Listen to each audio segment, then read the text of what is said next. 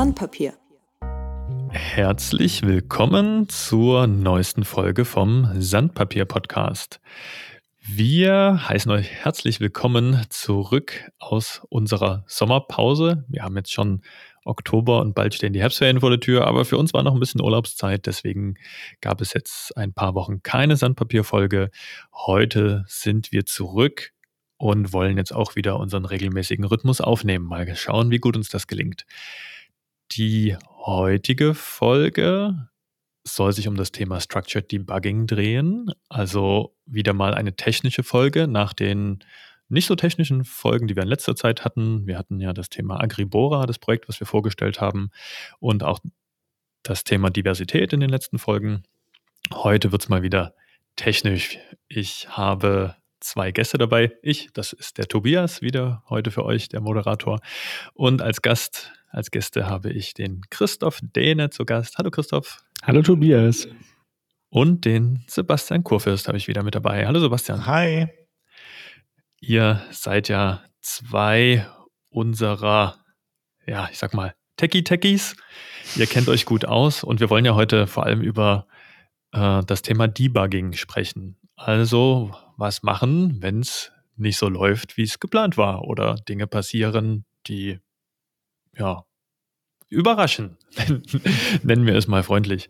Ähm, der User würde vielleicht sagen, wenn die Anwendung kaputt ist und überhaupt nicht macht, was sie soll. Ähm, lass uns doch vielleicht direkt mal dort einsteigen. Äh, ich denke, die Hörerinnen und Hörer haben hoffentlich schon mal einen Podcast mit euch beiden gehört, aber sagt noch mal ganz kurz, wo euer technischer Fokus liegt zur Einordnung. Äh, Christoph, fang doch mal an. Wo liegt bei Sandstorm für dich der technische, also dein technischer Fokus in Sandstorm? Naja, bei Sandstorm, ich bin ja nun schon sehr lange dabei, die fünf Jahre sind überschritten. Es macht auch immer noch Spaß. Da liegt der Fokus natürlich auf dem ganzen großen Thema Web.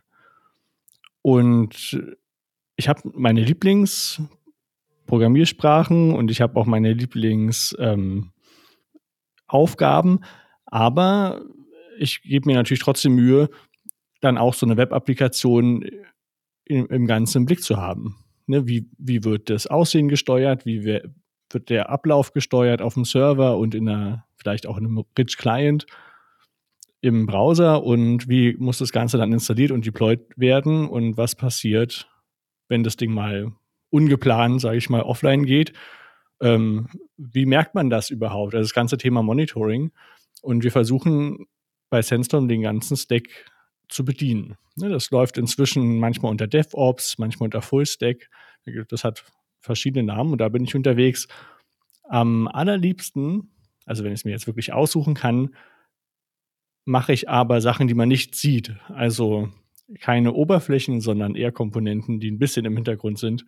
Das ist einfach persönlicher Geschmack. Danke dir. Sebastian, wie sieht es bei dir aus? Ähm, ja, bei mir ist es eigentlich sehr, sehr bunt gemischt, ähnlich wie bei Chris. Also ich bin ja sozusagen von der ersten Stunde von Sandstorm dabei äh, und ähm, ja, macht tatsächlich, ja, ich habe mich eigentlich schon überall auch ziemlich lange und ziemlich intensiv getummelt. Ähm, und das ist immer ein bisschen unterschiedlich. Ähm, ja, in letzter Zeit äh, eigentlich auf, mache ich gerade manchmal wieder Frontend relativ viel in React und React Native, also Frontend und, und mobile Anwendungen, ähm, aber auch in letzter Zeit viel Infrastruktur und äh, ja, größere Backend-Konzepte und Pro, Pro, äh, Sachen gemacht. Ich bin häufig nicht mehr so viel am entwickeln. Ich mache häufig, ich sage jetzt mal Projektstart und Projektlandung, würde ich es mal nennen. Also ich bin häufig sozusagen am Anfang des Projekts besonders involviert, wenn es darum geht, welche Technologien wählt man aus, ähm, wie, äh, welche Trade-offs, also welche Abwägungen hängen damit dran. Und ähm, am gegen Ende, wenn, wenn dann zum Beispiel halt produktive Probleme auftreten und man gucken muss, okay, wie kann man damit umgehen? Was uns, denke ich, Richtung des Debuggings heute bringt. Du möchtest direkt schon die Brücke schlagen ins Thema rein.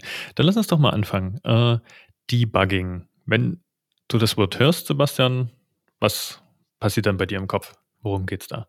Ähm, Debugging. Äh, das, genau, das besteht ja aus zwei Teilen. Also das Wort Bug, also Fehler ist da drin und die halt sozusagen den Fehler rausmachen, den Fehler finden. Das ist also das, worum es geht. Ähm, das heißt, eine Anwendung oder ein Programm oder eine Weboberfläche verhält sich nicht so, wie der Nutzer es erwartet erstmal. Und ähm, jetzt geht es also beim Debugging darum, rauszufinden, was denn eigentlich das Problem dabei ist. Also sozusagen von dem sichtbaren Effekt dorthin zu kommen, wo eigentlich die Ursache begraben liegt. Ähm, und das kann teilweise an ganz, ganz unterschiedlichen Stellen liegen. Also das heißt, ähm, das, was man sieht, hat nicht zwangsläufig was mit der Ursache zu tun, sondern es kann teilweise ein ganz, ganz weiter Weg sein von, von dem einen zum anderen Ort. Und das ist auch ein sehr spannender Weg im Übrigen, weil ähm, ja, man da meistens sehr, sehr viel lernt. Mhm, okay, jetzt hast du es ganz stark aus äh, Nutzersicht beschrieben. Ne? Der, der, Nutzer stellt mhm. ein Problem fest. Ähm, ist Debugging schon ein Thema, wenn, wenn eine Anwendung entwickelt wird für uns? Ja, schon. Also ich sag mal, ähm, es, ich würde sagen, es gibt so zwei Arten von Debugging. Also es ist sozusagen einmal, äh, wenn ich eine Anwendung entwickle und ich baue was und das, ich baue eine kleinere Funktionalität und ich teste das und ich sehe, ah, das tut nicht das, was ich will, dann brauche ich auch eine Art von Debugging. Also ähm, da habe ich das schon auch. Also da muss ich mir quasi angucken, warum geht das nicht und muss irgendwie einen strukturierten Weg finden, schrittweise rauszufinden, äh, woran es denn liegt, was jetzt nicht geht oder was aber gehen sollte. Und ähm, dann später, wenn die Anwendung halt produktiver ist oder produktiv ist, ähm, da wird es meistens komplizierter, ähm, das herauszufinden, weil es sozusagen mehr Stellschrauben gibt. Also ich habe teilweise ganz viele Nutzer auf dem System, ich habe eine hohe Last. Ähm, da gibt es sozusagen ganz viel mehr Faktoren noch, die eine Rolle spielen und die das unter Umständen sehr viel schwerer machen, einen Fehler einzuschränken. Jetzt müssen wir uns mal eins von diesen Themen rauspicken und damit anfangen. Ähm, Christoph, kannst du dich an Debugging erinnern, was so in letzter Zeit bei dir passiert ist und mal vielleicht kurz eine Situation beschreiben, wie ist das für dich so abgelaufen? Ja, da, da fällt mir ein Thema ein, was mich tatsächlich länger begleitet hat und das war auch ein ähm, etwas anspruchsvolleres Debugging aus verschiedenen Gründen, weil das ist nur ähm, auf dem Produktivsystem aufgetreten. Wenn, wenn ich irgendwas entwickle und ich starte das lokal, habe ich ja extrem viel Kontrolle über die Applikation und auch über die ganze Umgebung. Das ist bei mir auf dem Rechner und ich kann in Anführungszeichen damit machen, was ich will. Und ich kann auch da richtig genau reingucken. Das geht natürlich nicht, wenn das Ding irgendwo ähm, auf dem System installiert ist, wo ich mich vielleicht einloggen kann. In dem Fall konnte ich nicht mal das. Und dann bleiben mir nur die ähm, Log-Ausgaben, die ich vorher selber eingebaut habe, um dort Informationen zu sammeln. Und da hat es halt entsprechend länger gedauert, dann den Fehler zu finden. Mhm. Da brichst, äh, sprichst du schon eine Herausforderung sozusagen an. Also ich habe jetzt verstanden, hm, das eine ist das, was bei mir lokal auf dem System passiert, mit dem ich entwickle und das, was auf Produktion passiert, auf dem Server vielleicht, wo die Webanwendung deployed ist, das kann was ganz anderes sein. Ähm, jetzt hast du den Fall angesprochen, du hast keinen Zugriff auf das System. Ähm, was hast du da gemacht? Also du hast gesagt, du hast zwar Log-Ausgaben eingebaut, aber du kannst, kommst da nicht direkt ran. Ja, ja, das ist auch tatsächlich ein, eine große Hürde an der Stelle. Also im, im Prinzip äh, habe ich den Effekt gemeldet bekommen, den konnte ich auch beobachten, das funktioniert nicht. So, das habe ich auch selber so festgestellt. Das ist ja schon mal das Erste. Und dann habe ich, war natürlich die gleich die nächste Frage, ja, warum funktioniert das eigentlich nicht? Was passiert denn da? Hat er überhaupt versucht, das zu machen? Oder ist er gescheitert und woran? Ja, das sind die ersten Fragen. Und dann habe ich mir jemanden geschnappt, der auch freundlicherweise Zeit für mich hatte und habe ihn und habe nach bestimmten Ausschriften in den Logs gefragt. Ne? Also wenn ich eine Applikation habe auf dem Server und ich habe keine Oberfläche, wo ich Informationen darstellen kann, äh, fallen Informationen natürlich trotzdem an.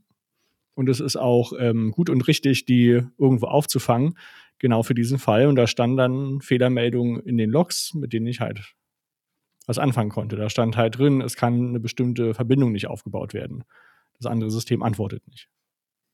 Mhm.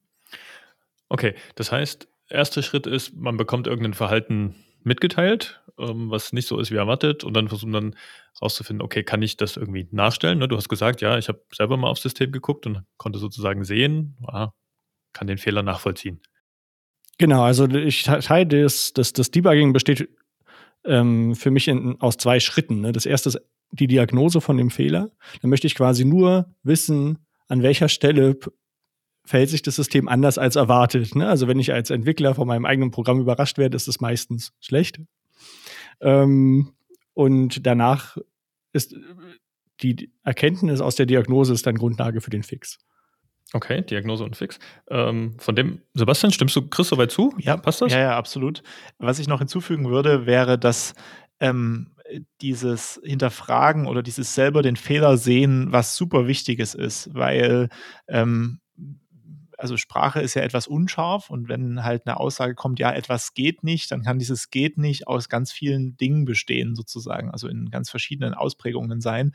Und deshalb ist es und, und, ein, und ein Endnutzer hat häufig andere Vorstellungen von, es geht was nicht, wie der, wie der Entwickler. Ne? Weil manchmal hat man auch den Fall, der Entwickler guckt drauf und es verhält sich genauso, wie der Entwickler es gedacht hat. Dann ist halt das, Pro das, das Problem falsch formuliert gewesen, sozusagen, haben wir das Falsche entwickelt vielleicht. Ne? Und das heißt, dieser erste Schritt ist super wichtig, ähm, damit wir einen Einstieg haben in das Thema. Ne? Kann es auch, kommt bestimmt auch vor, dass man ein Symptom gemeldet bekommt und wenn man sich sozusagen nur das Symptom anguckt, ist man an der völlig, völlig falschen Stelle, weil die eigentliche Ursache in einem ganz anderen Verhalten begründet liegt, was vielleicht ne, zwei Schritte vorher in der Anwendung passiert ist. Mhm. Ähm, und okay, das kann das natürlich auch nochmal schwieriger machen. Also die Diagnosephase, ganz wichtig, vorne ranstellen. Ähm, ich würde das mal, ich würde mal den Begriff Problem Space in den Raum werfen. Mhm. Ne? Das ist sozusagen, ich gucke mir erstmal das Problem an und, und versuche das nachzustellen. Ähm, Jetzt haben wir die, Chris hatte ja auch äh, gerade so was, auf was Schönes hingedeutet. Ähm, es gibt vielleicht ein Produktivsystem, wo der Fehler auftritt. Das kann ich mir auch angucken, kann ich nachstellen sozusagen. Also kann ne, den, den, Fehler bewusst provozieren, um zu sehen, ah, genau dieses Verhalten ist es, was zu diesem Fehlerbild führt. Jetzt kann es ja sein, aber lokal funktioniert es, wenn auf meinem Entwicklungssystem. Ja, das kann passieren. Oh ja. Ist sogar recht häufig, muss man ehrlicherweise sagen. und das liegt nicht daran, dass sich diese Systeme an sich so sehr unterscheiden. Also das Programm ist schon das gleiche, was lokal läuft und was auf dem Zielsystem, auf dem produktiven System läuft, sondern es ist häufig, dass sich halt die Unter Umgebung unterscheidet. Also das kann halt sein, keine Ahnung, es ist eine andere Datenbankversion verwendet. Ähm, es ist ähm, eine andere Linux-Version verwendet. Es ähm, ähm, es gibt eine Firewall, also ein System, was sozusagen Netzwerkverbindungen unterdrückt, bestimmte und bestimmte durchlässt beispielsweise. Ja, das sind alles mögliche Sachen, wie sich halt ein lokales System ganz intrinsisch von dem Produktivsystem unterscheidet, trotz aller Bemühungen, die man in den letzten Jahren äh, hatte und auch hat, äh, Stichwort Containerisierung und Docker, ähm, das zu vereinheitlichen. Ähm, na, das hilft schon einen ganzen Schritt weit und einen großen Schritt weit, aber ähm, ganz weg wird es halt nicht gehen. Also das Produktivsystem wird halt immer irgendwie anders sein als das lokale System. Das ist auch, glaube ich, ganz normal. Ja. Ich würde da sogar noch einen Schritt weiter gehen. Die selbst, wenn man auf dem Produktivsystem selbst versucht, diesen Fehler auszulösen, klappt es oft nicht, weil dort der Unterschied nicht in, das ist dann kein technischer Unterschied, aber es ist trotzdem ein Unterschied vom Verständnis, wo, wie man die Applikation benutzt. Das kann ein Unterschied sein zu dem Zeitpunkt. Ne? Wenn ich jetzt lokal eine andere Datenbankversion habe, dann ist es, sag ich mal, e-, etwas, das, das, das kann ich in der, kann ich gut sehen und ähm, gut nachvollziehen. Aber es kann schon einen Unterschied machen, dass ich der einzige Nutzer auf dem System bin oder dass der Rechner vielleicht aus an anderen Gründen das Programm langsamer ausführt, ne, weil ich halt im Entwicklungsmodus gestartet habe, weil ich halt an der Stelle mal Pause gemacht habe. Man kann ja ein Programm mal kurz anhalten, also wenn man das entwickelt, kann man das, ähm, um mal zu gucken, so was ist denn jetzt hier so das Zwischenergebnis im Moment. Das ist ja Teil der Fehlersuche, aber es hat natürlich Einfluss auf den späteren Ablauf manchmal. Und dann auch die ganz grundlegenden, ähm, sag ich, am Ende sind es ja Missverständnisse. Ne, ich als Entwickler höre mir quasi an, was, was, was möchten die Nutzer am Ende machen und entwickeln Verständnis davon, von deren Bedürfnis. Und da kann, können natürlich auch Unterschiede sein. Ne, dass, wenn ich sage, naja, ich fülle dann ein Formular aus und ich klicke auf Absenden und dann ist es abgesendet, dann finde ich das erstmal, dann macht es in meiner Welt Sinn und ich finde das total in Ordnung. Aber dass ich jetzt hier totalen Blödsinn eingetragen habe und dass das Ergebnis vielleicht gar nicht zu verwenden ist und dass da irgendeine Validierung fehlt, das ist mir vielleicht nicht aufgefallen. Ne? Das ist für alle selbstverständlich. Aber ich bin ja, für mich ist das Thema ja neu gewesen. Mhm. Da sprichst du was an, ähm, ich glaube, verschiedene Arten von Fehlerklassen. Ne? Im Sinne von, haben wir wahrscheinlich alle schon mal äh, persönliche Erfahrungen im Internet gemacht, in diesem Internet, ähm, was ja alles so schiefgehen kann. Ne? Also das eine, was du ansprichst, dass die Anwendung funktioniert grundsätzlich, verhält sich aber anders, als ich das erwarte, beispielsweise mit der Formularvalidierung. Ich würde erwarten, nicht wenn ich ein Formular absende, dass ich dann als Antwort bekomme, ups, 500er, hier ist etwas schiefgelaufen, sondern dass mir das Formular sagt, ich erwarte eine Zahl, du hast da einen String eingegeben, ne? du hast da was nicht Valides eingegeben. Das ist, glaube ich, die eine Klasse. Die andere Klasse ist, ich rufe eine Website auf und ich kriege irgendeine Fehlermeldung im Browser, weil das System ist gar nicht erreichbar. Oder ich kriege ne, den klassischen hier 502 oder was es ist, Service unavailable oder solche Geschichten. Ne? Da, irgendwie ist die Anwendung gar nicht da. Und ich glaube, da sind wir ja genau auf diesen unterschiedlichen Ebenen, was ihr vorhin schon angesprochen habt. Ne? Es kann ein Problem in der Anwendung selbst sein, in der Logik vielleicht äh, oder in der Darstellung. Es kann die Laufzeitumgebung sein, wo die Anwendung läuft, auf dem Webserver oder irgendwas auf dem Weg dorthin. Und jetzt bin ich in dieser Diagnosephase drin. Ähm, ich bin noch weit weg vom eigentlichen Fix. Und wir haben ja als Überschrift für diese Folge Structured Debugging äh, genommen, also strukturiertes Debuggen. Was bedeutet denn, Sebastian, für dich dieses Structured? Ja, also ähm, das ist eine gute Frage. Ähm, ich würde noch mal kurz einen kleinen Bogen ausholen und komme dann sofort darum zurück. Wenn man normal entwickelt und wenn man mehr Erfahrung in einem Thema hat, wird man immer schneller, weil man sozusagen die, das Ökosystem immer besser kennt und man hat sozusagen die Annahme, wie sich das System verhält, im Kopf reicht immer weiter. Das ist wie ein Schachspieler, der halt drei Züge auf einmal sozusagen vorberechnen kann im Kopf. Und ähm, das ist sozusagen im Normalfall was total Gutes, wenn man halt entwickelt, weil man das am Ende, ne, hat man dadurch eine höhere Geschwindigkeit. Das Blöde ist, wenn man jetzt in diesen Fehlerfall, in diesen Debugging-Fall kommt, da kann genau dieses, dieser Wesenszug, diese Idee, ich mache jetzt mal drei Schritte auf einmal, weil ich weiß ja, wie sich das System verhält, einen komplett lahmlegen, weil ähm, man dann zu viele Dinge auf einmal ändert. Ja, also ich, das ist sozusagen so, wie wenn ich jetzt sagen würde, ja, ich muss jetzt den Jumbo landen. Ich weiß nicht genau, wie das geht. Ich drücke jetzt einfach mal drei Knöpfe auf einmal und dann gucke ich mal, was passiert. Ähm, ne? Und ähm, das heißt, dass also ich habe mir im Prinzip so eine Art, ich sag mal, wissenschaftliche Vorgehensweise, experimentelle Vorgehensweise angeeignet, ganz persönlich. Und zwar, ich habe im Kopf oder auf einem Zettel einen Haufen, da steht drüber What I know. Ähm, dann gibt es einen zweiten Haufen What I assume. Und ähm, dann gibt es äh, einen dritten Haufen What I expect. also was weiß ich, ich genau, was ja, weiß ich, äh, was, äh, was nehme ich an und was erwarte ich. So, und ähm, jetzt geht es darum, ähm, am Anfang ist dieser Was weiß ich Haufen leer. Und das meine ich ganz im wörtlichen Sinne. Ich gehe wirklich, wenn ich anfange zu debuggen, gehe ich von keinerlei Vorwissen aus. Also ich, ich, ich denke mir, okay, hier passiert ein komisches Verhalten ich weiß nichts über das System. Und es ist ganz egal, ob ich das selber geschrieben habe oder nicht. So, und ich habe ganz viele Annahmen, wie sich das System verhalten sollte. So, und jetzt geht es darum, eine Annahme zu nehmen und auf diesen Was weiß ich Haufen zu legen. Und zwar entweder, indem ich sozusagen weiß, diese Annahme ist jetzt richtig oder die Annahme ist falsch. Also ich muss die valid also validieren oder falsifizieren. Ähm, so, und wie mache ich das? Jetzt kommt der dritte dritter Haufen sozusagen ins Spiel. Ähm, ich formuliere quasi ein Experiment. Also ich überlege mir, wie kann ich jetzt, also ich, ich, ich versuche die Annahme so klar zu formulieren, ähm, dass ich ein Experiment designen kann, was am Ende rausspuckt, ja, das hat funktioniert oder das hat nicht funktioniert. Also was eine ganz eindeutige Aussagekraft hat.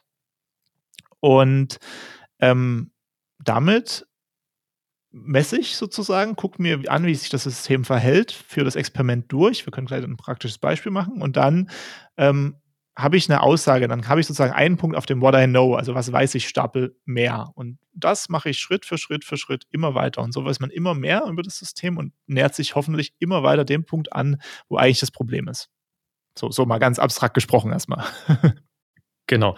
Ähm, das hilft, glaube ich, schon mal dieses Strukturierte. Also du hast ja gesagt, ne, angelehnt tatsächlich an die wissenschaftliche Methode. Ich habe Annahmen, je bewusster ich diese Annahmen mache, du sagst, ne, du schreibst die dir auf ähm, und designst dann Experimente, um diese Annahmen zu bestätigen oder zu widerlegen.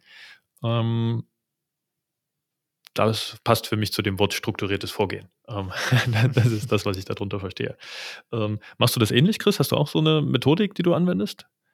Ja, ich habe tatsächlich ein ganz ähnliches mentales Modell entwickelt, wo ich auch im Kopf ganz doll trenne, was weiß ich, also was sind Fakten, also wirklich Sachen, auf die ich meine Arbeit aufbauen kann, also da auch nicht so, ja, das ist wahrscheinlich oder höchstwahrscheinlich, sondern das ist etwas, was ich weiß. Und das andere sind quasi entweder Schlussfolgerungen aus den Fakten, die ich möglicherweise überprüfen muss. Wobei, wenn das halt schlüssig ist, tue ich die da manchmal in einen Topf. Und das andere sind quasi Annahmen, das sind Hypothesen. Ne? Und gerade beim Debugging muss man da ganz, ganz ähm, vorsichtig sein, weil ich schreibe ja kein Programm, von dem ich weiß, dass es nicht funktioniert und gebe das dann raus und warte, dass sich jemand meldet. Sondern meine Annahme war ja, das System verhält sich korrekt und die ist ja nun mal offensichtlich falsch. Sonst hätte ich ja nicht, sonst müsste ich ja gar nicht debuggen.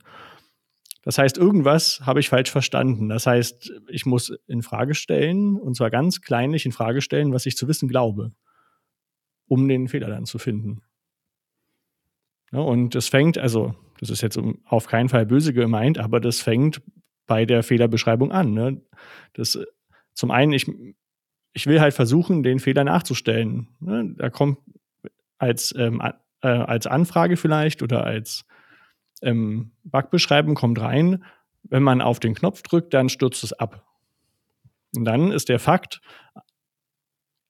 jemand hat mir gesagt, dass es abstürzt, wenn man auf den Knopf drückt. Und ich überprüfe, ob das bei mir auch so ist. Weil vielleicht gehört da ein bisschen mehr dazu. Und das wäre halt eine gute Stelle, das rauszukriegen ganz am Anfang. Und auch selbst das nochmal zu überprüfen.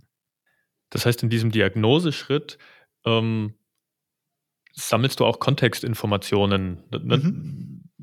Wenn du sagst, ich überprüfe das mal, ob ich, das ist, ob ich dieses Verhalten nachstellen kann, unter welchen Bedingungen es auftaucht, ähm, baust du ganz viel Kontextwissen drumherum auf, was zu dem Fehler beispielsweise führt.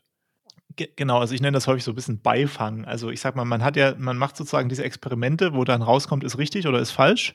Aber man sieht natürlich, während man diese Experimente macht, ganz viele Dinge. Also man sieht zum Beispiel Log-Ausgaben, was Chris vorhin erzählt hatte. Man sieht ähm, irgendwelche ähm, über, also Übermittlungsprotokolle, ähm, ne, was wird denn wie übermittelt oder wie nicht. Ähm, man, ähm, man, man sieht, gibt es Fehler die vielleicht der Endnutzer übersieht, weil die für ihn erstmal gar nicht so einfach sichtbar sind beispielsweise. Und das sind alles Dinge, wo ich sozusagen versuche, ganz offen, also ganz ganz äh, aufmerksam sozusagen durch die Welt zu gehen, wenn, wenn ich in diesem Modus bin.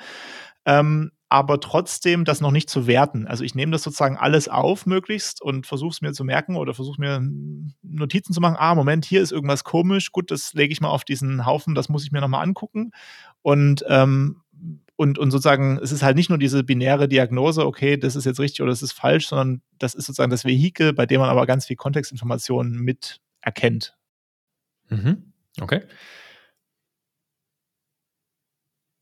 Jetzt hm, nehmen wir uns mal ein Beispiel. Ähm, ne, wir stellen fest, äh, eine Anwendung ähm, verhält sich irgendwie seltsam und ihr bekommt das auf den Tisch. Nehmen wir mal, Chris, du hattest ja vor uns ein konkretes Beispiel im Kopf. Ähm, ja, wobei das, äh, ich würde gerne ein anderes Beispiel nehmen, was leichter zu greifen ist. Was wo, fällt euch spontan was ein, wo wir in letzter Zeit debuggt haben?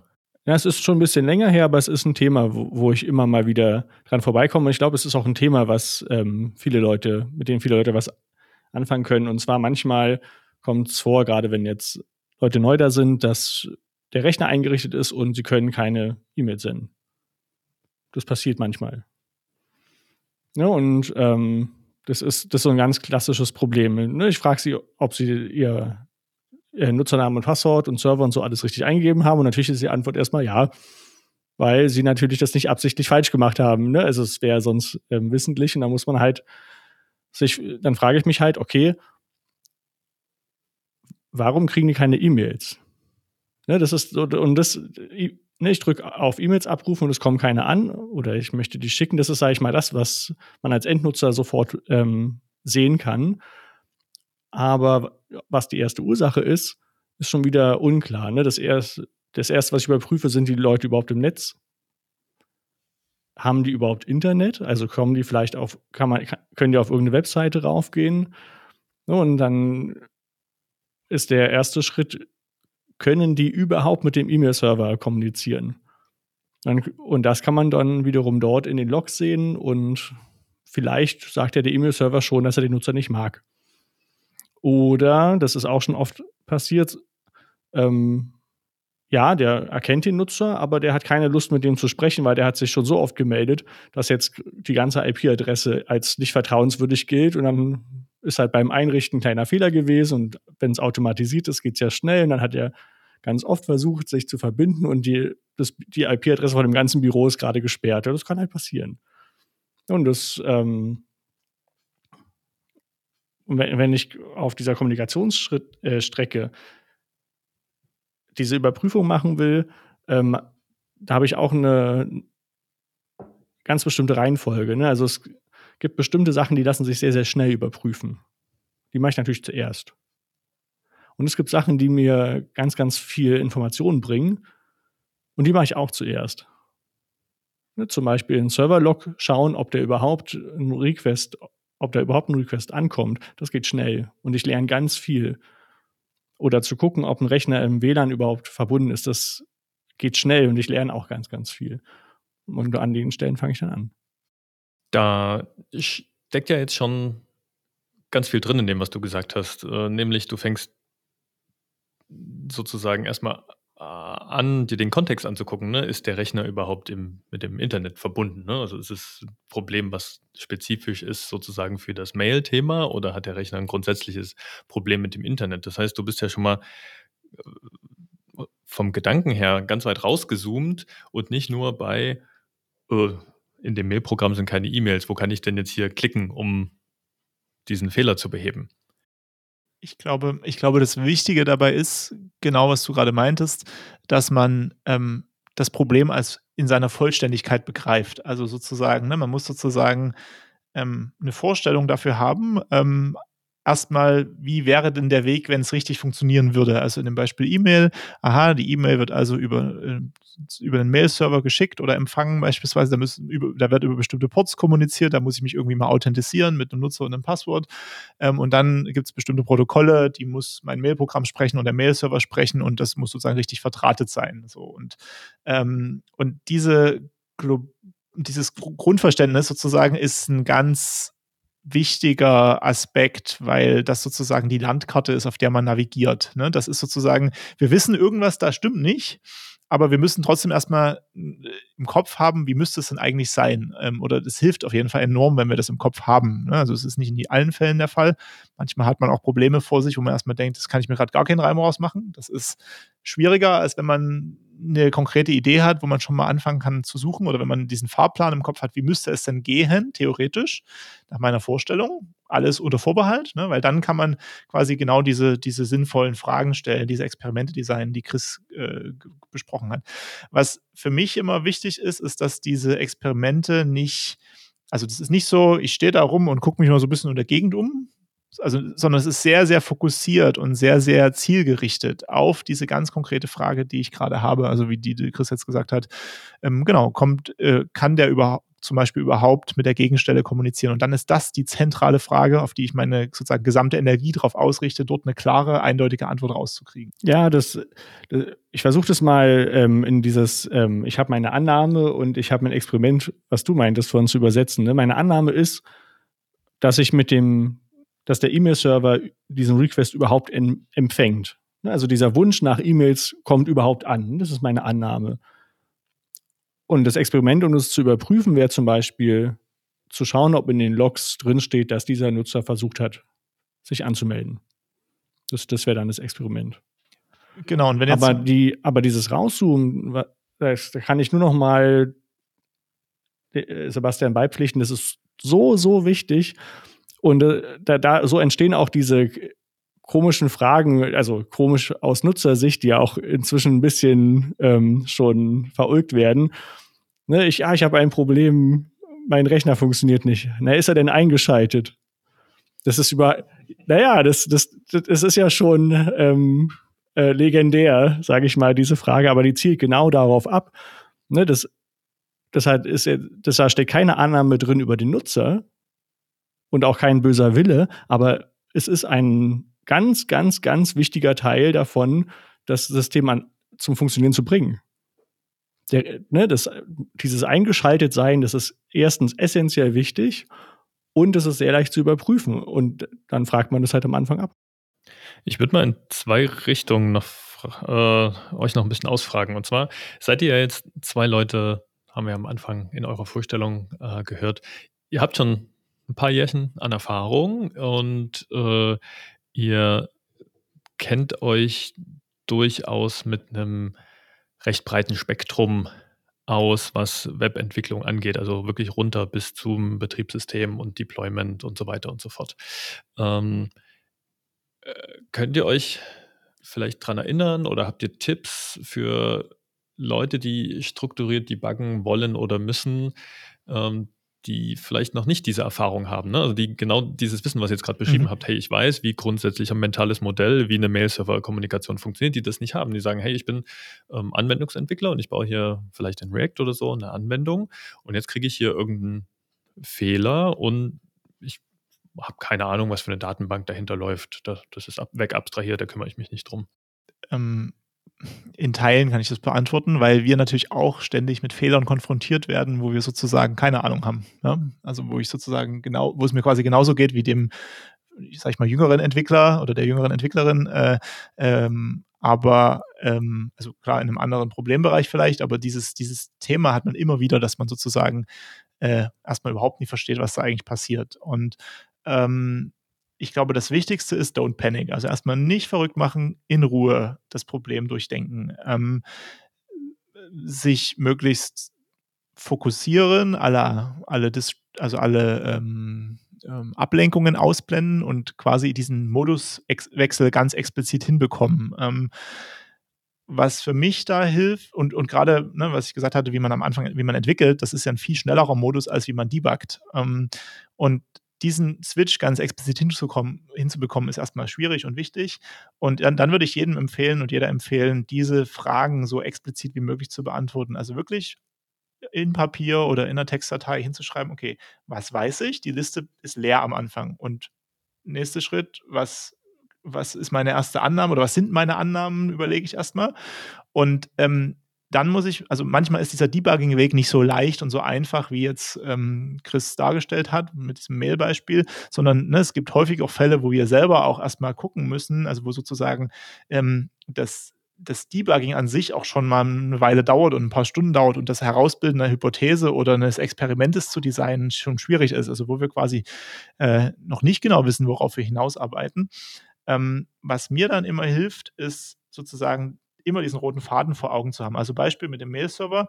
Ähm, wenn ich jetzt nichts über Mail-Server weiß, dann müsste ich wahrscheinlich erstmal einen Überblicksartikel suchen, der mir irgendwie auf Stack Overflow sagt, okay, wie funktioniert Mail-Kommunikation grundsätzlich? Ich lerne irgendwas über IMAP beispielsweise. Ähm, und dann habe ich eine ganz abstrakte Vorstellung, ja, so müsste es theoretisch funktionieren. So, und dann ist halt der nächste Schritt, ähm, wie naja, genau, also diese, diese Annahme zu formulieren, die auch hinzuschreiben, ganz explizit. Und im Übrigen, das ist auch was, wo man sich dann super gut Hilfe holen kann von anderen, äh, wenn man diese Annahme schon mal so formuliert hat oder das Experiment designt hat. Wenn man sozusagen sagt, hier habe ich eine Annahme, ich habe keine Ahnung, wie ich rangehe, ich hätte die paar Ideen, aber so richtig bin ich mir nicht sicher. Das ist was total, also da kann man sehr, sehr gut zu Leuten mit mehr Erfahrung gehen, die können einem dann sehr genau auf dieser Basis helfen und sagen, naja, probier, aus den und den Gründen probiert das oder das beispielsweise. Ähm, also, aber die, also dieser Invest ist sehr wertvoll. Ähm, ansonsten ist es sehr hilfreich, wenn man immer wieder nach Methoden schaut, wie man Wissen generieren kann. Was meine ich damit? Ähm, beispielsweise ähm, wenn ich ein System vor mir habe, wie kann ich die Konfiguration des Systems auslesen, beispielsweise. Ist so ein wichtiger Baustein. Und der ist ja recht universell. Jedes System oder fast jedes System hat irgendeine Art von Konfiguration. Und da brauche ich Werkzeuge, die mir sagen, was ist denn gerade die aktive Konfiguration. Und das ist nicht zwangsläufig die, die in irgendeiner Datei liegt, weil da gibt es diverse Möglichkeiten, das zu überschreiben vielleicht, sondern wirklich die, die zur Laufzeit in echt sozusagen da ist. Ein anderes Beispiel, ein anderes Werkzeug, ein sehr grundlegendes Werkzeug ist, ich muss irgendwie in der Lage sein, rauszukriegen, ähm, komme ich an dieser Stelle Quellcode vorbei oder nicht, wenn ich einen Fehler angucke. Also das ist das typische Debug, also, also eine Konsole-Ausgabe. Also ich mache quasi in meinen Quellcode eine Ausgabe rein. Ich mache Console-Log oder Print oder Echo oder wie das dann je nach Programmiersprache heißt rein, ähm, um rauszukriegen, komme ich hier vorbei auf diesem Fe Weg des Fehlers oder nicht? Und wenn ja, wie oft? Und passt das zu meiner Erwartung? Also es gibt schon, sage ich mal, diese Art von universellen Tools, die man erstmal lernt. Ähm, und mit denen man erstmal auch sehr weit kommt, wenn man dieses strukturierte Vorgehen ähm, ähm, durchführt. Ich glaube, was ganz wichtig ist, dass man sich nicht stressen lässt. Also man darf nicht mit, der, mit dem Mindset rangehen, ähm, ja, in, ich, ich habe jetzt eine Stunde Zeit, dann muss der Fehler gefixt sein. Ich weiß nie, wie lange ich für eine Fehlersuche brauche bei diesen Fehlern, wo ich am Anfang keine Ahnung habe. Ja, also ob das jetzt eine Sache von einem halben Tag oder von zwei Wochen ist, ich habe keinen Plan. Ich kann nur sagen, ich werde es so zielstrebig und so fokussiert wie irgend möglich angehen, ähm, aber ich kann keine seriöse Schätzung machen. Ja, ich das ist natürlich ein schwieriger Punkt, den du da ansprichst, ne? wenn mm, der, der Bug, der auftritt, äh, ein Produktivsystem beim Kunden betrifft und der ruft an und ist natürlich äh, nicht ganz so glücklich darüber, wenn beispielsweise die Anwendung aus irgendeinem Grund äh, nicht, nicht verfügbar ist. Äh, und der, wie soll ich sagen, diese Information erreicht den Entwickelnden und die meisten Leute fühlen ja dann dieses Verantwortungsgefühl, äh, ne? Oh, oh, Gott, oh Gott, da, der, die Anwendung, für die ich verantwortlich bin, da ist, da ist irgendwas los. Ich möchte das Problem natürlich schnellstmöglich beheben und der und ich, mir ist sehr bewusst, dass das für den Kunden gerade eine, naja, suboptimale, euphemistisch cool. formuliert, ähm, eine suboptimale Situation ist. Ähm, ich würde sagen, ne, stress dich nicht, haben ja auch schon öfter gehabt, das Thema, äh, das ist super schwierig. Ähm, ja, Hilfe holen, ne, im Sinne von am besten nicht alleine durchstehen in so einer Situation. Mhm. Ähm, weil worum geht es? Ich glaube, das, was du gesagt hast, mit diesem, hey, ich muss mich fokussieren können, ich muss mich konzentrieren können, ich muss in Ruhe Zeit haben, mich auch auf dieses strukturierte Vorgehen einzulassen. Ähm, das Gegenteil, was wir momentan als Wort verwenden für dieses strukturierte Debugging, ist ja das Stochern. So nach dem Motto, ich habe irgendeine ganz schnelle Annahme äh, im Kopf und piek's einfach mal irgendwo rein, also ändere irgendwas, schraube an irgendeiner Stelle und vielleicht auch zwei, drei Schritte auf einmal. Ne? Ich drücke mal da die drei Knöpfe in der Annahme, dass es dann hoffentlich wieder klappt. Und in den meisten Fällen, naja, ist die Erfolgsrate da nicht so gut, würde ich sagen. Ähm, und das ist ähm, zumindest in, in, meiner Erfahrung, die wir auch bei Sandstorm gemacht haben, äh, eine, eine ganz große Herausforderung, diese Ruhe zu finden, zu sagen, hey, das dauert jetzt so lange, wie es dauert. Ähm, lieber Kunde, ne, sei dir versichert, wir, das hat für uns die höchste Prio, wir gucken da gerade drauf, ähm, aber wir können noch keine sinnvolle Prognose abgeben, wie lange das jetzt dauert, diesen Fehler tatsächlich zu beheben. Christ du, ich habe in Erinnerung, dass äh, ein Kollege in einem äh, Projekt von uns äh, schon ein paar Mal gesagt hat, er debuggt total gerne mit dir, äh, weil du so eine ganz ruhige Art und Art ausstrahlst äh, und ihm da hilfst und sagst, ach, das ist ja interessant, das System verhält sich anders als erwartet. kannst du vielleicht ein bisschen beschreiben, wie du, was da in dir vorgeht, wenn ne, der Kollege meldet sich bei dir und sagt, Christoph, Hilfe, ja, das hat das hat genau was mit dem ähm, Don't Don't Panic zu tun. Ich habe oft gemerkt, wenn also es ist, ich, ich verstehe, ich verstehe, dass der andere aufgeregt ist. Ne? Und ich, ich, ich spüre auch etwas von dem Druck und auch von dem Zeitdruck, ähm, der da eine Rolle spielt. Aber ich habe auch gemerkt, wenn ich es schaffe, selber ruhig zu bleiben, dann färbt es auch auf den anderen ab. Und ähm, dann ist die Lösung meistens schneller erreicht. Na, also wenn ich jetzt, ich ist jetzt nie vorgekommen, ja, um Himmels Willen, aber wenn ich jetzt einen Fehler versuche zu fixen und die ganze Zeit steht jemand neben mir, der mich anschreit, dann ähm, dauert es länger, weil ich einfach abgelenkt bin. Ne, das ist halt so. ich, ich hoffe, glaube, dass das kein. Können wir doch alle ein Lied von singen, oder? ich hoffe, dass das jetzt keinen überrascht.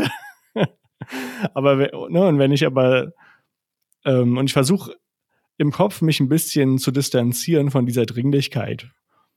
Das, ohne das jetzt böse zu meinen, sondern ich weiß, dass es dadurch schneller geht. Ne, ich weiß, okay, es ist dringend, aber, aber in meinem Kopf versuche ich mich auf das Debugging zu konzentrieren und das eher als so eine Art Rätsel zu sehen. Und dann kann es auch Spaß machen. Und wenn es Spaß macht, dann, ja, dann ist die Konzentration natürlich hoch. Jetzt sind wir an dem, an dem Beispiel, als du das gerade beschrieben hast, äh, ist mir das Wort Pair Debugging durch den Kopf ge geflogen. Ähm, ist das was, was ihr macht? Häufig, ja. Ja, manchmal. Das ist auch sehr hilfreich. Also gerade gerade mit jemandem zusammen zu debuggen, der eigentlich wenig über den Fehler weiß, aber möglichst viel über das System und die verwendete Sprache und so weiter, kann sehr helfen, weil der hat noch einen frischen Kopf. Da ist die, die Wissen, was weiß ich, Spalte, die ist noch leer. Und da ist nicht außersehen irgendwas raufgerutscht, was vielleicht nicht so sicher validiert worden ist. Das kann eine große Hilfe sein. Und auch ähm, wenn, sag ich mal, eine gewisse Distanz zu dem Projekt ist, hilft das. Mir fällt es natürlich viel, viel leichter, ruhig zu bleiben, wenn ich nicht derjenige war, der angerufen wurde von jemandem, der ganz, ganz aufgeregt ist oder vielleicht auch ganz wütend. Alles total verständlich und alles total in Ordnung. Aber ähm, wenn das jetzt jemand ist, den ich nur über Ecken kenne, dann fällt es mir in dem Moment natürlich viel leichter, dort ein bisschen Distanz zu halten und, sag ich mal, diese, diese Aufregung, diese über Emotionen nicht ähm, rüberschwappen zu lassen. Sondern ganz im Gegenteil, dann kann ich halt sagen, so, ach ja, das ist aber ein interessantes Problem, das ist eine willkommene Abwechslung und ich bin natürlich auch total froh, wenn ich dann dem anderen helfen kann. Und dadurch entsteht halt ein sehr, sehr positives und ähm, auch konstruktives Gefühl. Sebastian, du hast es auch direkt bejaht? Ähm, ja, auf jeden Fall. Also die, ähm, ich, ich hole mir häufig auch Leute zu mir, die, äh, die sozusagen, also wie soll ich sagen, die müssen nicht denselben Background haben. Im Gegenteil, ähm, das Wichtige ist halt, dass die sich in dem Moment so auch darauf einlassen können, also dass sie sozusagen auch diese Wege mit mir gehen, aber ähm, und, und klar, ne, was Chris schon meinte, die müssen sozusagen die Sprache verstehen und diese, ne, die müssen wissen, wie sieht das, wie sieht diese Sprache aus, wie kann ich die lesen sozusagen. Aber ähm, über das Projekt ist gar nicht so super viel Vorwissen notwendig unter Umständen, ähm, sondern es geht eher darum, genau dieses explizit machen, dieses zwingen, also das zwingt einen ja dazu, sozusagen seine Annahme ganz explizit auszusprechen und schon das hilft meistens ganz, ganz viel. Ja. Das, das hat ja auch schon Methode. Es gibt ja das sogenannte Rubber Duck Debugging. ne, das ist also aufs Deutsch übersetzt, das ist eine Quietsche-Entchen-Fehlersuche. Und die Idee ist folgendermaßen, man nimmt sich ein Quietsche-Entchen, weil das kann gut zuhören, und dann erklärt man dem, was eigentlich das Problem ist und ist dadurch gezwungen, im Kopf nochmal ganz strukturiert durch dieses Problem und mögliche Ursachen durchzugehen und das hilft. Das ist auch eine gute Sache. Es ist auch oft so, Leute kommen zu mir oder auch umgekehrt. Ich gehe zu Leuten und ach, du, ich komme hier nicht weiter und ich brauche unbedingt Hilfe und ja, ich erzähle dir mal, worum es geht. Und dann erzähle ich das und dann fällt mir ein, ach ja, stimmt, das liegt da dran, dann bedanke ich mich und gehe. Und der andere hat gar nichts gesagt, der hat nur zugehört. ähm, das geht, da ist ein Quietsche-Entchen auch ein guter Zuhörer. Was, was glaube ich noch wichtig ist, ist, dass diese, ähm, also wir sind jetzt dabei, wie gehen wir vor, wenn wir so einen Fehler haben und irgendwann an diesem Prozess, sage ich mal, ne, wird dieser Stapel, was weiß ich, immer größer und ich habe eine immer konkretere Vorstellung, in welcher Ecke das Problem zu suchen ist. Ich habe vielleicht das Problem noch nicht hundertprozentig durchdrungen, so bis zum letzten Stückchen, aber ich bin, also ab, ab, es gibt einen Punkt, der ist weit vor den 100 Prozent, ähm, wo ich schon eine hilfreiche Lösungsstrategie habe in der Regel. Also sprich, ähm, ich, ich denke meistens, also kommt immer ein bisschen darauf an, wie kritisch das Problem ist, aber häufig habe ich sozusagen einen Hotfix, also einen, einen, äh, eine, eine Fehlermaskierung zum Endkunden hin sozusagen, die das ähm, Problem aus Kundensicht schon mal löst. und mir Zeit verschafft, noch die letzten 20 Prozent, die halt auch nochmal aufwendig sind, nochmal zu gehen. Also das heißt, ähm, äh, ne, das hängt immer ein bisschen davon ab, wie kritisch ist das Problem, also wie viele Leute sind betroffen und wie schwer sind diejenigen betroffen. Ähm, und aber das heißt, sozusagen nur in dieser allerersten Phase, wenn ich sozusagen von Null starte, kann ich keine Abschätzung abgeben. Ähm, mit zunehmender Erfahrung kommt man schon an den Punkt, dass man sozusagen dann nach einer gewissen Zeit Fehlersuche, äh, ich sage mal, einen gewissen Riecher hat, wo man sagt, okay, wahrscheinlich ist es in der Ecke und ich kann jetzt nie drauf wetten, aber ich würde mal sagen, Chance 70 Prozent, das behebt schon mal das Symptom beispielsweise. Ähm, und äh, dazu wäre es halt, sei noch gesagt, je besser ich den Fehler nachstellen kann oder nachstellen oder auch vielleicht auf einem produktiven System sehen kann und auch direkt dort verändern kann, je schneller quasi meine Feedback-Schleife ist, desto schneller bin ich an dem Punkt, dass ich quasi das aus Kundensicht beheben kann und dann in Ruhe mir gucken kann, okay, was ist denn da jetzt eigentlich genauer schiefgegangen? Bei dem Thema Beheben würde ich ganz kurz noch, äh, noch mal einhaken. Da Thema Fix äh, stellen wir noch mal ganz kurz nach hinten. Ich wollte nämlich genau in diesem Zwischenstadium. Ne? Wir haben so dieses erste, diese erste Diagnose, dieses erste Einordnen, okay, das ist jetzt passiert. Ähm, ich habe mich auf eine Komponente eingeschossen, in der es wahrscheinlich irgendwo hakt. Ach, ne? Bei Mailserver hast du ja vor uns auch gesagt, Chris, ich gucke erstmal, ist das Problem auf dem Client oder auf dem Server und dü, dü, dü, mhm. ich gehe da rein. Ähm, Sebastian, du hattest vor uns schon mal so angedeutet, ähm, du hast dann so verschiedene Werkzeuge an der Hand. Ne? Einmal dieses rausfinden, welche Konfiguration greift denn gerade eben, mhm. wenn der Fehler auftritt, tatsächlich und nicht, welche denke ich, dass äh, sie greifen sollte. Ähm, das ist vielleicht so ein Beispiel. Ähm, oder das andere ist gesagt, du hast verschiedene, äh, du nutzt verschiedene, wie soll ich sagen, Techniken, ähm, um zu schauen, wird, wird denn dieser Code hier überhaupt ausgeführt oder ne, komme ich überhaupt hier dran vorbei? Ähm, bin ich auf der richtigen Spur? Ähm, habt ihr noch ein paar dort, wie soll ich sagen, Techniken aus eurem Repertoire, was ihr nutzt? Also ne, hier, ich sag mal, Console Log oder, oder Echo oder sowas hast du vorhin schon genannt. Mhm. Gibt es da noch mehr, wie ihr, wie ihr debuggt, wenn ihr dann dort im Code unterwegs seid? Also ich nutze tatsächlich sehr, sehr viel häufiger Console Log oder Echo als ein Debugger, muss ich ehrlicherweise sagen. Also, also Debugger im Sinne von, man hält wirklich an an der Stelle und so, das mache ich schon auch manchmal, aber ich, ich, ich persönlich, ja, ich bin ein Konsolenkind, keine Ahnung. Also ich mache ganz viel auf diesen, mit diesem Konsolenweg. Ja, ja der, der, der, der Konsolenweg, der hat eine absolute Berechtigung. Ne? Also zu dem finde ich auch. Ich benutze gerne einen Debugger, muss ich sagen, aber bevor ich den benutzen kann, muss ich das Ding erstmal bei mir lokal starten können und diesen Fehler auch sehen. Das ist schon mal das erste, die erste Schwierigkeit. Ähm, und ich meine, auf dem Produktivsystem jetzt ein Konsole-Log direkt einbauen, ist ein, ein echt heißes Ding. Da Muss man ich, aufpassen. Da wäre ich ganz vorsichtig. Da arbeite ich auch absichtlich mit halber Geschwindigkeit, ja. weil da kann man dann auch schnell mal das Problem deutlich verschärfen. Dann hat man das Problem nicht gelöst, aber man hat trotzdem ganz andere Probleme. Ähm, ich bin aber auch ein großer Freund von einem Debugger. Das hängt natürlich an der Sprache. Ne, es, es gibt auch ein, es gibt Sprachen, da gibt es bessere Debugger oder es ist leichter, die einzurichten als andre, bei anderen. Was auch, Wobei, was auch gut funktioniert, finde ich, ist ähm, Teile der Applikation auszuschalten. Jetzt, ich, hab, ich, ich benötige jetzt drei Schritte, um mein, mein Ergebnis zu berechnen. Von mir aus Daten laden, Daten umrechnen, Daten schreiben mit so einer ganz einfache Datenbank-Operation. Ähm, und jetzt starte ich das Programm neu und habe das so modifiziert, dass es nur noch die Daten lädt. Und danach lasse ich es von mir aus direkt abstürzen. Ich will ja nur gucken, was, was da beim Datenladen rauskam. Das ist auch eine Möglichkeit, um große Blöcke auf einmal zu testen. Und das hilft auch bei dem Beispiel, was du vorhin hattest. Ich habe jetzt eine Datenbank, aber ich weiß gar nicht, was das für eine ist. Ich kenne mich vielleicht mit Datenbanken nicht so aus. Das heißt, ich kann eigentlich die Datenbank selbst nicht debuggen, aber ich kann trotzdem meine Annahmen und meine Anforderungen validieren, die ich an die Datenbank habe. Ne, ich kann trotzdem überprüfen, kann ich Daten rauslesen oder kann ich Daten reinschreiben, auch wenn ich nicht weiß, wie das funktioniert. Oder bei diesem E-Mail-Problem, ich kann gucken, ob der Client sich mit dem Server verbinden kann. Aber an irgendeiner Stelle hört da mein Wissen auch auf. Ich werde niemals rauskriegen, ob jetzt irgendwo bei unserem Internetprovider der eine Switch einen Speicherfehler hat. Weil da weiß ich einfach zu wenig drüber und ich werde auch niemals diesen Switch in die Hände bekommen. Das ist völlig ausgeschlossen. Das heißt, da muss ich natürlich ähm, große, große Blöcke auf einmal, auf einmal überprüfen. Und das ist, äh, das hilft mir auch sehr. Genau, was mir noch immer wichtig ist, ist sozusagen diese Experimente so zu bauen, dass sie sehr schnell reproduzierbar sind. Also was meine ich damit? Äh, wenn man jetzt zum Beispiel ein langes Formular hat, was man irgendwie hintereinander weg ausfüllt, das ist irgendwie zehn Seiten und wenn erst wenn ich am Ende sage abschicken, dann geht was los und dann sehe ich sozusagen, ob es geklappt hat oder nicht. Dann wird der, die Anfrage an den Server geschickt beispielsweise.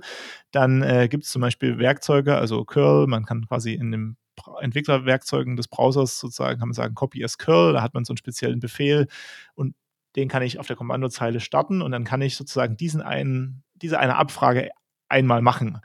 Und ähm, also das Ziel davon ist, ne, also wenn ich, wenn ich immer wieder erst das ganze Formular ausfüllen muss, sozusagen, dann habe ich immer das Problem, ähm, ich, es dauert ziemlich lange, bis ich wieder an diesen Punkt komme, wo ich messen kann, ob alles geklappt hat oder nicht.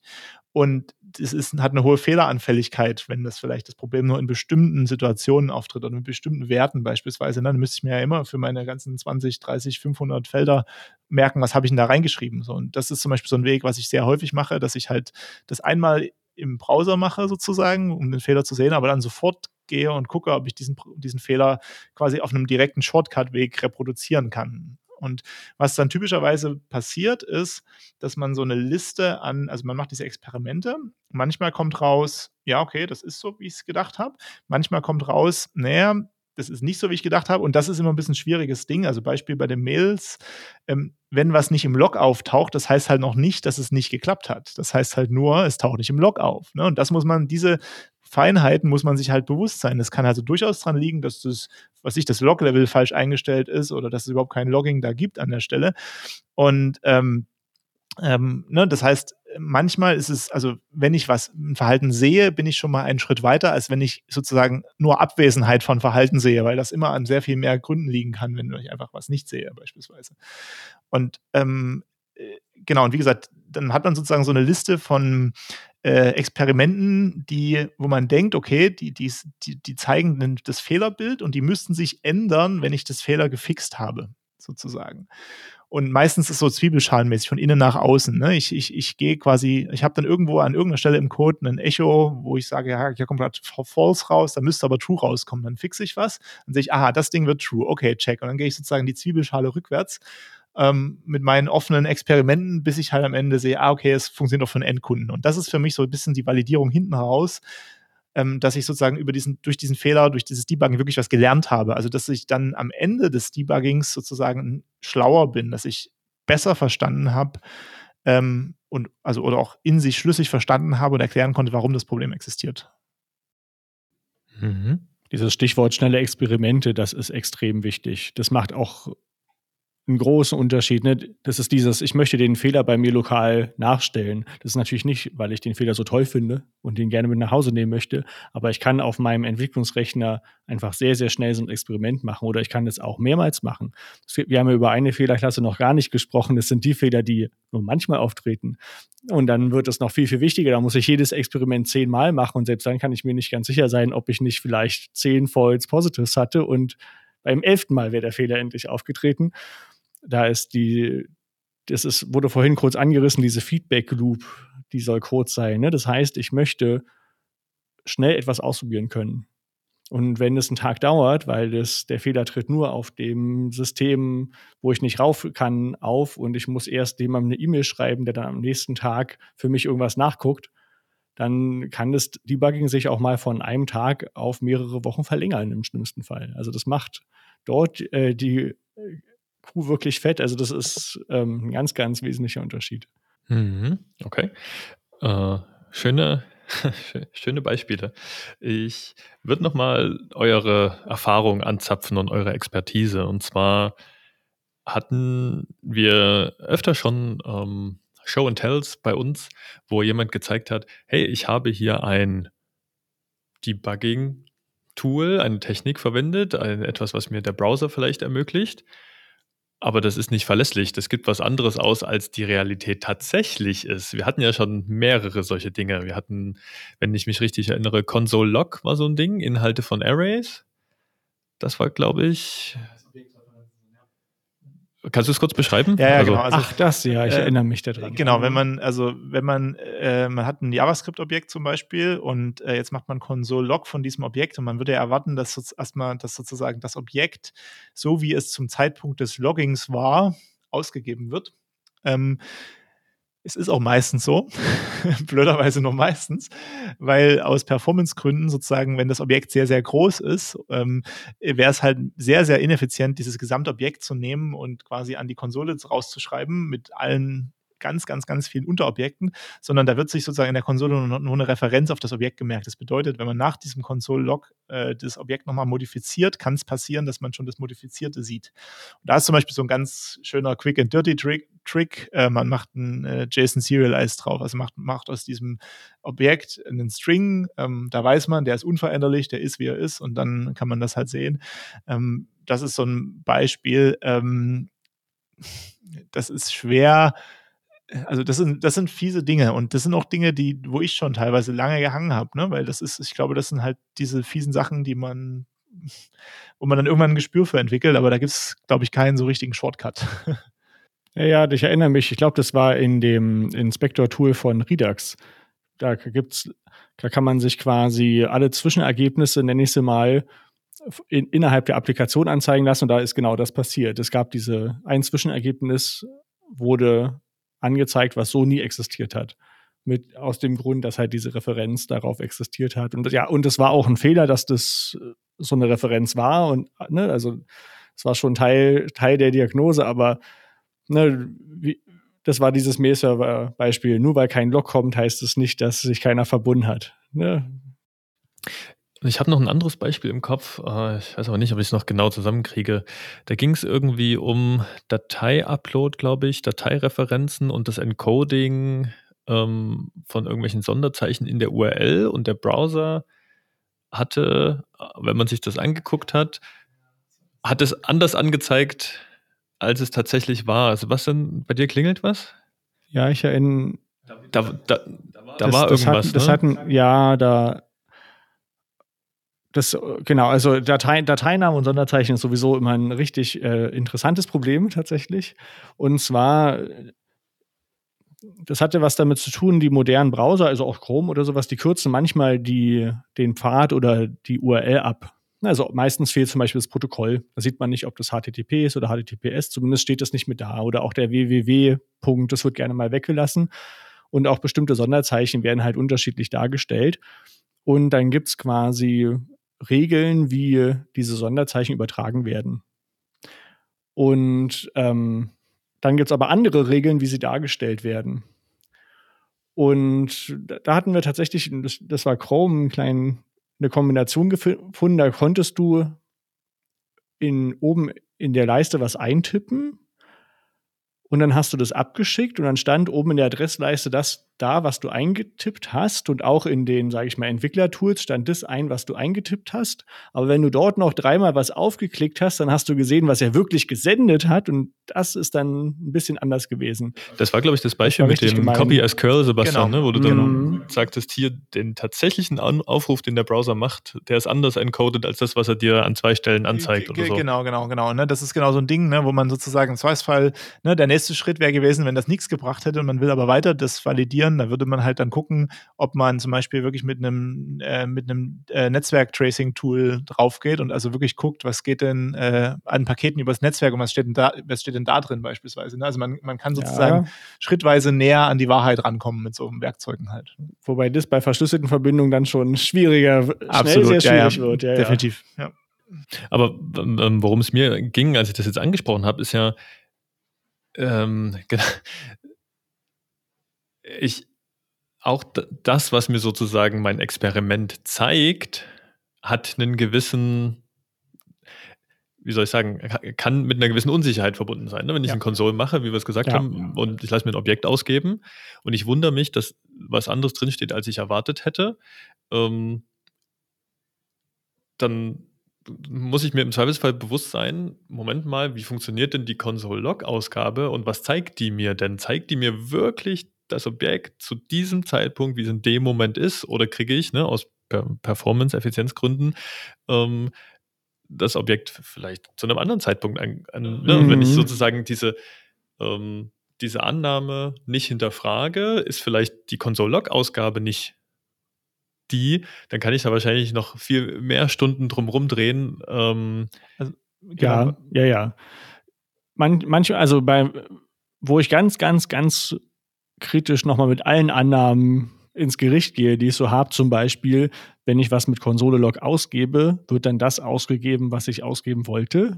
Ne, das ist schon, das ist so eine grundlegende Annahme, ja, davon geht man normalerweise ja aus beim Entwickeln, aber wenn ich alles mir angeguckt habe und alles funktioniert so, wie ich es mir vorstelle und ich habe keinen Fehler gefunden und es tut einfach nicht, dann habe ich wohl eine falsche Annahme irgendwo getroffen. Genau, und dann muss man kreativ werden und überlegen, okay, was ist denn ein anderer Weg, das rauszukriegen, vielleicht ohne Console-Log. Also beispielsweise, was ich dann auch schon manchmal mache, ist, ähm, äh, es gibt Fälle, da geht Console-Log nicht so einfach oder führt zu Folgeeffekten. Ähm, ähm, und da hm, schreibe ich zusätzlich nochmal an irgendeinen Pfeil in einem temporären Verzeichnis mit, beispielsweise mit eigenen, mit so selbstgestrickten Log-Ausgaben beispielsweise. Ne? Und, und ähm, oder ähm, genau, ich hatte ja schon das Beispiel äh, quasi Curl oder äh, manchmal guckt, muss man in die System Calls reingucken. Das ist schon ein bisschen esoterischer, sage ich mal. Das ist dann eher, wenn es um irgendwie fiese Performance-Probleme geht oder so, die dann überall sein können. Ähm, aber ne, das ist dann halt, ich sag mal, wie soll ich sagen, das ist schwer zu beschreiben, wie man da vorgeht, aber man, ähm, also ich versuche mir immer die Offenheit zu erhalten, dass sozusagen der Weg, den ich gerade eingeschlagen habe, äh, wie bei einem wissenschaftlichen Experiment kann es halt sein, dass da rauskommt, ich habe keine Ahnung. Obwohl das Experiment jetzt gerade true sagt und beim nächsten Mal sagt es false und dann wieder true und dann wieder false, ne, dann messe ich vielleicht einfach falsch. Und das ist halt genauso wie auch in einem wissenschaftlichen Experiment kann das halt passieren. Und, und ähm, Genau, und, und wenn das so ist, versuche ich es so hinzunehmen, als aha, das könnte so sein. Okay, wie können wir das validieren? Ne? Und wirklich immer wieder schrittweise und man wird ja nicht dümmer dabei. Das ist ja das Coole dran. Man lernt ja ganz, ganz viel und ähm, es macht auch sehr viel Spaß, mir zumindest, ja, wenn man dann am Ende so dieses Gefühl hat, man ist an der Wurzel angekommen und man hat so unglaublich viel verstanden, wo man vorher nicht mal wusste, dass das existiert. Ähm, das ist cool. Sehr schön. Äh, ich würde noch äh, ein Thema ansprechen. Wir hatten, wir hatten vor uns ja schon mal das Thema, okay, wir haben eine Diagnose gestellt ähm, mit den ganzen Hilf, äh, Hilfstechniken, die wir jetzt auch schon besprochen haben. Sebastian, du bist vor uns schon mal an dem Thema Fix, Fixing vorbeigestriffen. Ähm, du hast gesagt, ja, da gibt es einen äh, Hotfix, äh, den ich vielleicht veröffentlichen kann, weil der erstmal das Symptom behebt ähm, weiß ich nicht, was ist denn so ein Klassiker? Die Anwendung hat sich an irgendetwas, was der User hochgeladen hat, verschluckt und kommt nicht mehr hoch, die ist einfach down. Und jetzt kann ich in die Datenbank gehen und ich lösche das und die Anwendung tut wieder. Mhm. So, das wäre ein Hotfix. Ähm, mhm. Jetzt habe ich aber noch nicht das Problem behoben. Wenn der User das nochmal hochlädt, ist die Anwendung wieder kaputt. Ähm, das wenn man das beheben möchte, sozusagen, dann ist man eben nicht mehr im Hotfix-Bereich, sondern ist man bei der Root Cause. Ne? Also was ist denn die eigentliche Ursache vielleicht für das, für das Fehlverhalten? Ähm, was ist für euch der Unterschied zwischen Hotfix und Root Cause Fix? Naja, hm, bei einem, ich will jetzt nicht sagen, bei einem Hotfix weiß ich, dass der nicht funktioniert, aber bei einem, Hox, bei einem Hotfix weiß ich, dass der zumindest keine Dauerlösung ist. Das würde für mich den Unterschied machen. Ne, du hast jetzt gesagt, der, da ist irgendwas hochgeladen, was es kaputt macht, ne, dann lösche ich das halt erstmal wieder. Kann natürlich sein, dass es wieder hochgeladen wird. Und auch viel profaner, ja. Ich, ich da irgendwie eine, die, die ganze Website crasht, sobald ähm, Leute da einen Kommentar schreiben wollen. Starte ich sie halt neu. Nee, ach, was ich, dann gibt es halt keine Kommentare. Ja, dann so. werden die halt deaktiviert mit einem kleinen Hinweis ähm, wir kümmern uns drum, funktioniert gerade nicht. Das ist natürlich keine Dauerlösung. Ne, wenn das mal einen Tag dasteht, finden die Nutzer das vielleicht schade, aber okay. Aber wenn das nach zwei Monaten immer noch dasteht, dann nehmen sie es vielleicht, äh, dann fühlen sie sich vielleicht nicht richtig ernst genommen oder das, sage ich mal, das wirkt sich dann sehr negativ auf den Ruf der Seite aus, eventuell. Und das ist aber eine Lösung für das akute Problem. Das verbessert auch die ähm, die User Experience, also die Bedienbarkeit. Aber es kann sein, dass nicht alles so funktioniert, wie es soll. Oder es funktioniert nicht lange. Ne? Ich habe jetzt einen Hotfix, wo ich sage, okay, ich schreibe das erstmal alles auf Platte. eigentlich sollte es eine Datenbank speichern. Ja, das mache ich dann irgendwann später. In Klammern, damit es vielleicht auch mal irgendwann gelesen werden kann. Die Daten sind erstmal nicht weg, die Festplatte läuft langsam voll und ähm, ich nur den, bin nur den halben Weg gegangen. Das ist ein Hotfix. Sebastian? Das Entscheidende ist halt, glaube ich, dass man nicht beim Hotfix stehen bleibt. Ne? Weil der ist ein sehr wichtiger Schritt, weil er sozusagen den Druck aus dem System, den Druck vom Kessel nimmt, ne? weil er aus Kundensicht das Problem schon mal behebt oder einen Großteil des Problems behebt ähm, und der, der, der die Kunden wieder arbeitsfähig macht, sozusagen.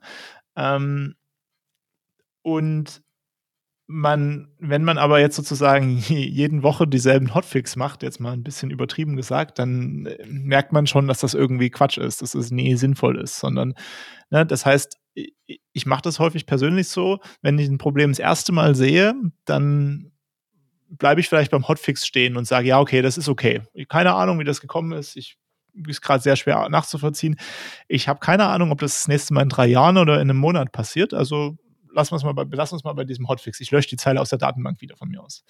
Ähm, wenn ich jetzt nicht sofort sehe, woran es denn liegt, also irgendeine Exception, wo ich dann nachlesen kann. Ach, apropos, das war noch ein Werkzeug, äh, Stack Traces lesen, Exceptions lesen und lesen, lesen, lesen, also Nachrichten lesen, äh, die irgendwie das Programm ausgibt und rausfinden, von wo das kommt. Das ist noch so ein wichtiges Werkzeug. Ja, und auch, wenn man es dran gelesen hat und merkt, man versteht es nicht, nicht abhaken und mit dem nächsten weitermachen, sondern versuchen rauszukriegen, was da steht, weil es könnte wichtig sein. Genau, genau. Ähm, so, genau, wo war ich stehen geblieben? Genau, bei dem Hotfix. Und, ähm, ne, und aber wenn das Problem das zweite Mal oder das dritte Mal auftritt, dann vielleicht noch in kürzerer Zeit, dann ist es ähm, auf jeden Fall akut da was zu machen. Und dann ist ganz wichtig, dass nach dem Hotfix halt auch die Root Cause Analyse sehr zeitnah kommt. Und das wundert manchmal die Leute, dass sozusagen Probleme, ne, die sind jetzt drei Jahre lang nicht aufgetreten und jetzt fängt es an, dieses Problem in dieser Variation zu geben.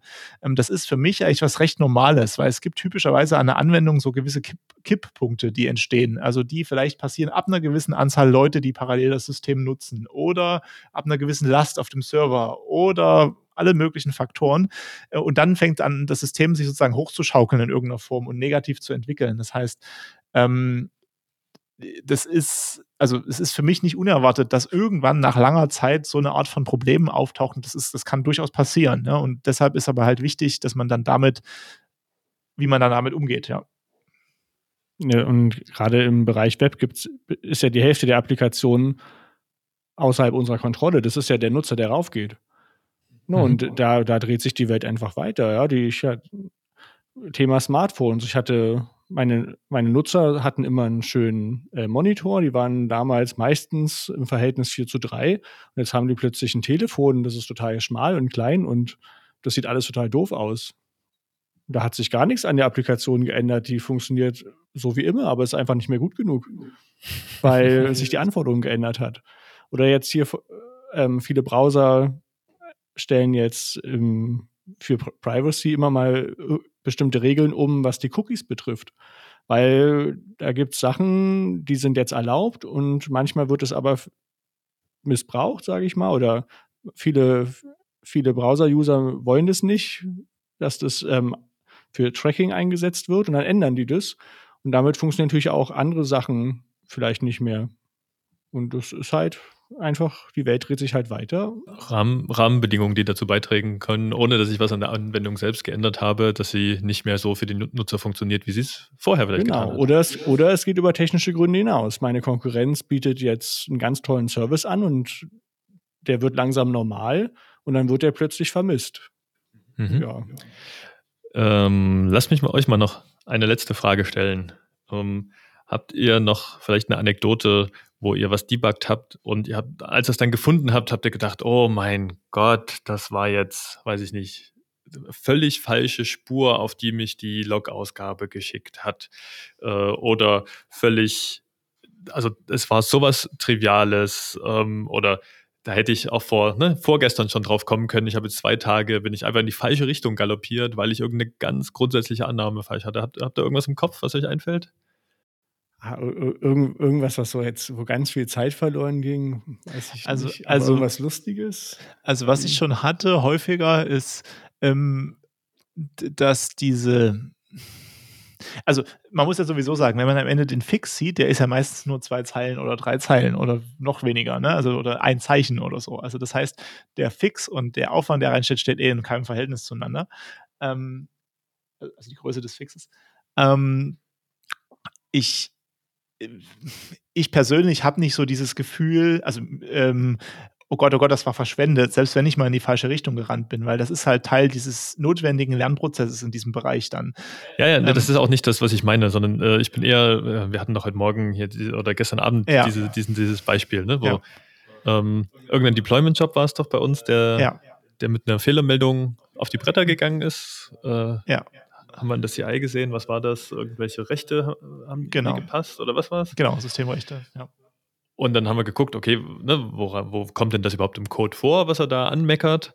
Ähm, und was? Und zwar keine Stelle, die wir quasi im Code hatten. Das lag quasi, das war Code, den, den unser, äh, unser GitLab, unser Git-Verwaltung, Quellcode-Verwaltung für uns generiert hat, sozusagen. Also völlig jenseits von unserer, äh, von unserer Einflusssphäre sozusagen. Ne? Weil das Interessante war, es wurde, also wir hatten das Gefühl, es wird Code ausgeführt, der aber eigentlich nicht ausgeführt werden darf. Ne? Dann mhm. hat man ein Echo an der Stelle reingemacht, das kam auch nicht. Genau. Und das Fiese war, dass in dem generierten Code. Das war fast die gleiche Zeilennummer. Das war die gleiche Zeile, genau. Da stand da in Zeile Zeile 109 und in, in der Config-Datei, wo dieses Ding kam, gab es eine Zeile 109, wo das stand. Also das war echt nochmal so ein total fieses genau. Ding, wo wir auf eine falsche Fährte ja. ge gelenkt ja. wurden. Ähm, und Sebastian, du hattest noch die andere schöne Anekdote, ähm, die Tage, wo du, äh, wie war das, beim Router zu Hause? Ähm, Ach ja, genau. Im hatten, privaten Umfeld, das war doch auch so ein Ding. Genau, im privaten Umfeld, das war auch so ein fieses Teil. Das war, da habe ich auch echt, da ich lange mir das angeguckt habe, überhaupt nie verstanden, was ich da sehe. Da war das Problem, ähm, also ähm, äh, äh, Freund, also mein Vater konnte nicht auf unseren privaten Mail-Server zugreifen. kam immer ein SSL-Fehler, also Zertifikatsfehler. Und aber wenn er ins LTE-Netz gegangen ist mit seinem Laptop, dann ging es. Und wenn ich mit meinem Laptop mich daneben gestellt habe, dann in demselben Netz war, dann ging es auch. Also und letzt, lange Rede, kurzer Sinn. Ähm, wir haben es, also ich habe, wir sind dem gar nur bedingt auf die Spur gekommen. Wir haben dann die SSL-Zertifikate, wir haben dann gesnifft, was kommt auf dem Server an und so. Und was es letztendlich war, war eine kleine Config-Änderung im Router, die dazu geführt hat, dass unter gewissen Umständen quasi die Paket, also ein Stück eines Paketes weggeworfen wurde auf dem Hinweg sozusagen, also auf dem Rückweg. Und das war halt dummerweise genau dieses Stück, wo sozusagen die, der Hash des Zertifikats drin stand oder ein Teil des Hashes. Ähm, und das ist jetzt erst so spontan aufgetreten, weil wir ja, weil, weil die Zertifikate automatisch neu generiert werden mit Let's Encrypt alle paar, alle sechs Wochen oder alle acht Wochen oder so. Und die haben halt irgendwas geändert, da ist ein neuer Zertifikatsfeature dazugekommen oder wie auch immer. Die Größe hat sich also ganz leicht geändert und dann hat es genau dieses Problem getriggert. Und das war so ein Punkt, na, das nehme ich dann noch mit nach Hause. Also das gucke ich mir an und, und ich, ich entwickle Theorien und man kriegt es nie zu fassen. Und äh, in dem Fall hatte dann mein Vater die entscheidende Idee, irgendwie einen halben Tag später, ruft mich an und, und hatte dann ne, sozusagen die Verbindung gezogen, nachdem mir schon mal, ich habe gedacht, ja, es muss eigentlich der Router sein, aber ich habe keine Ahnung, was das da sein könnte. Und er hat aber ganz viel Netzwerk-Know-how und so sind wir dem dann auf die Schliche gekommen. Aber das war so ein richtig fieses Teil, auf jeden Fall.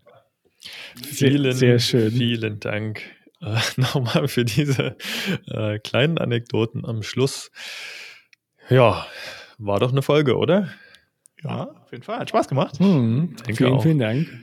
Total spannend. Ähm, ich hoffe, da ist äh, viel für unsere Hörerinnen und Hörer abgefallen. Äh, wir freuen uns natürlich wie immer über Feedback zur Folge, wenn ihr Fragen habt, wenn ihr Anregungen habt, wenn ihr sagt, hey, hier diese Technik und äh, dieses Tool, probiert das doch mal aus. Ähm, teilt das total gerne äh, auf Twitter oder schreibt uns eine Mail. Äh, freuen wir uns sehr drüber.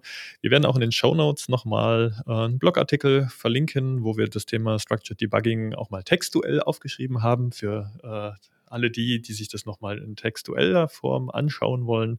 Ich glaube, es gab sogar ein Video, ne? Äh, ja, haben wir, glaube ich, ja, sogar ja. mal eine Session aufgezeichnet. Also multimedial können wir das Thema ausspielen. ähm, ich bedanke mich vielmals bei meinen Gästen heute. Danke, Chris. Vielen Dank, Tobias. Es hat viel Spaß gemacht. Und danke, Sebastian. Vielen, vielen Dank. Und wir würden uns freuen, wenn ihr auch bei der nächsten Folge Sandpapier wieder reinhört. Macht's gut und tschüss.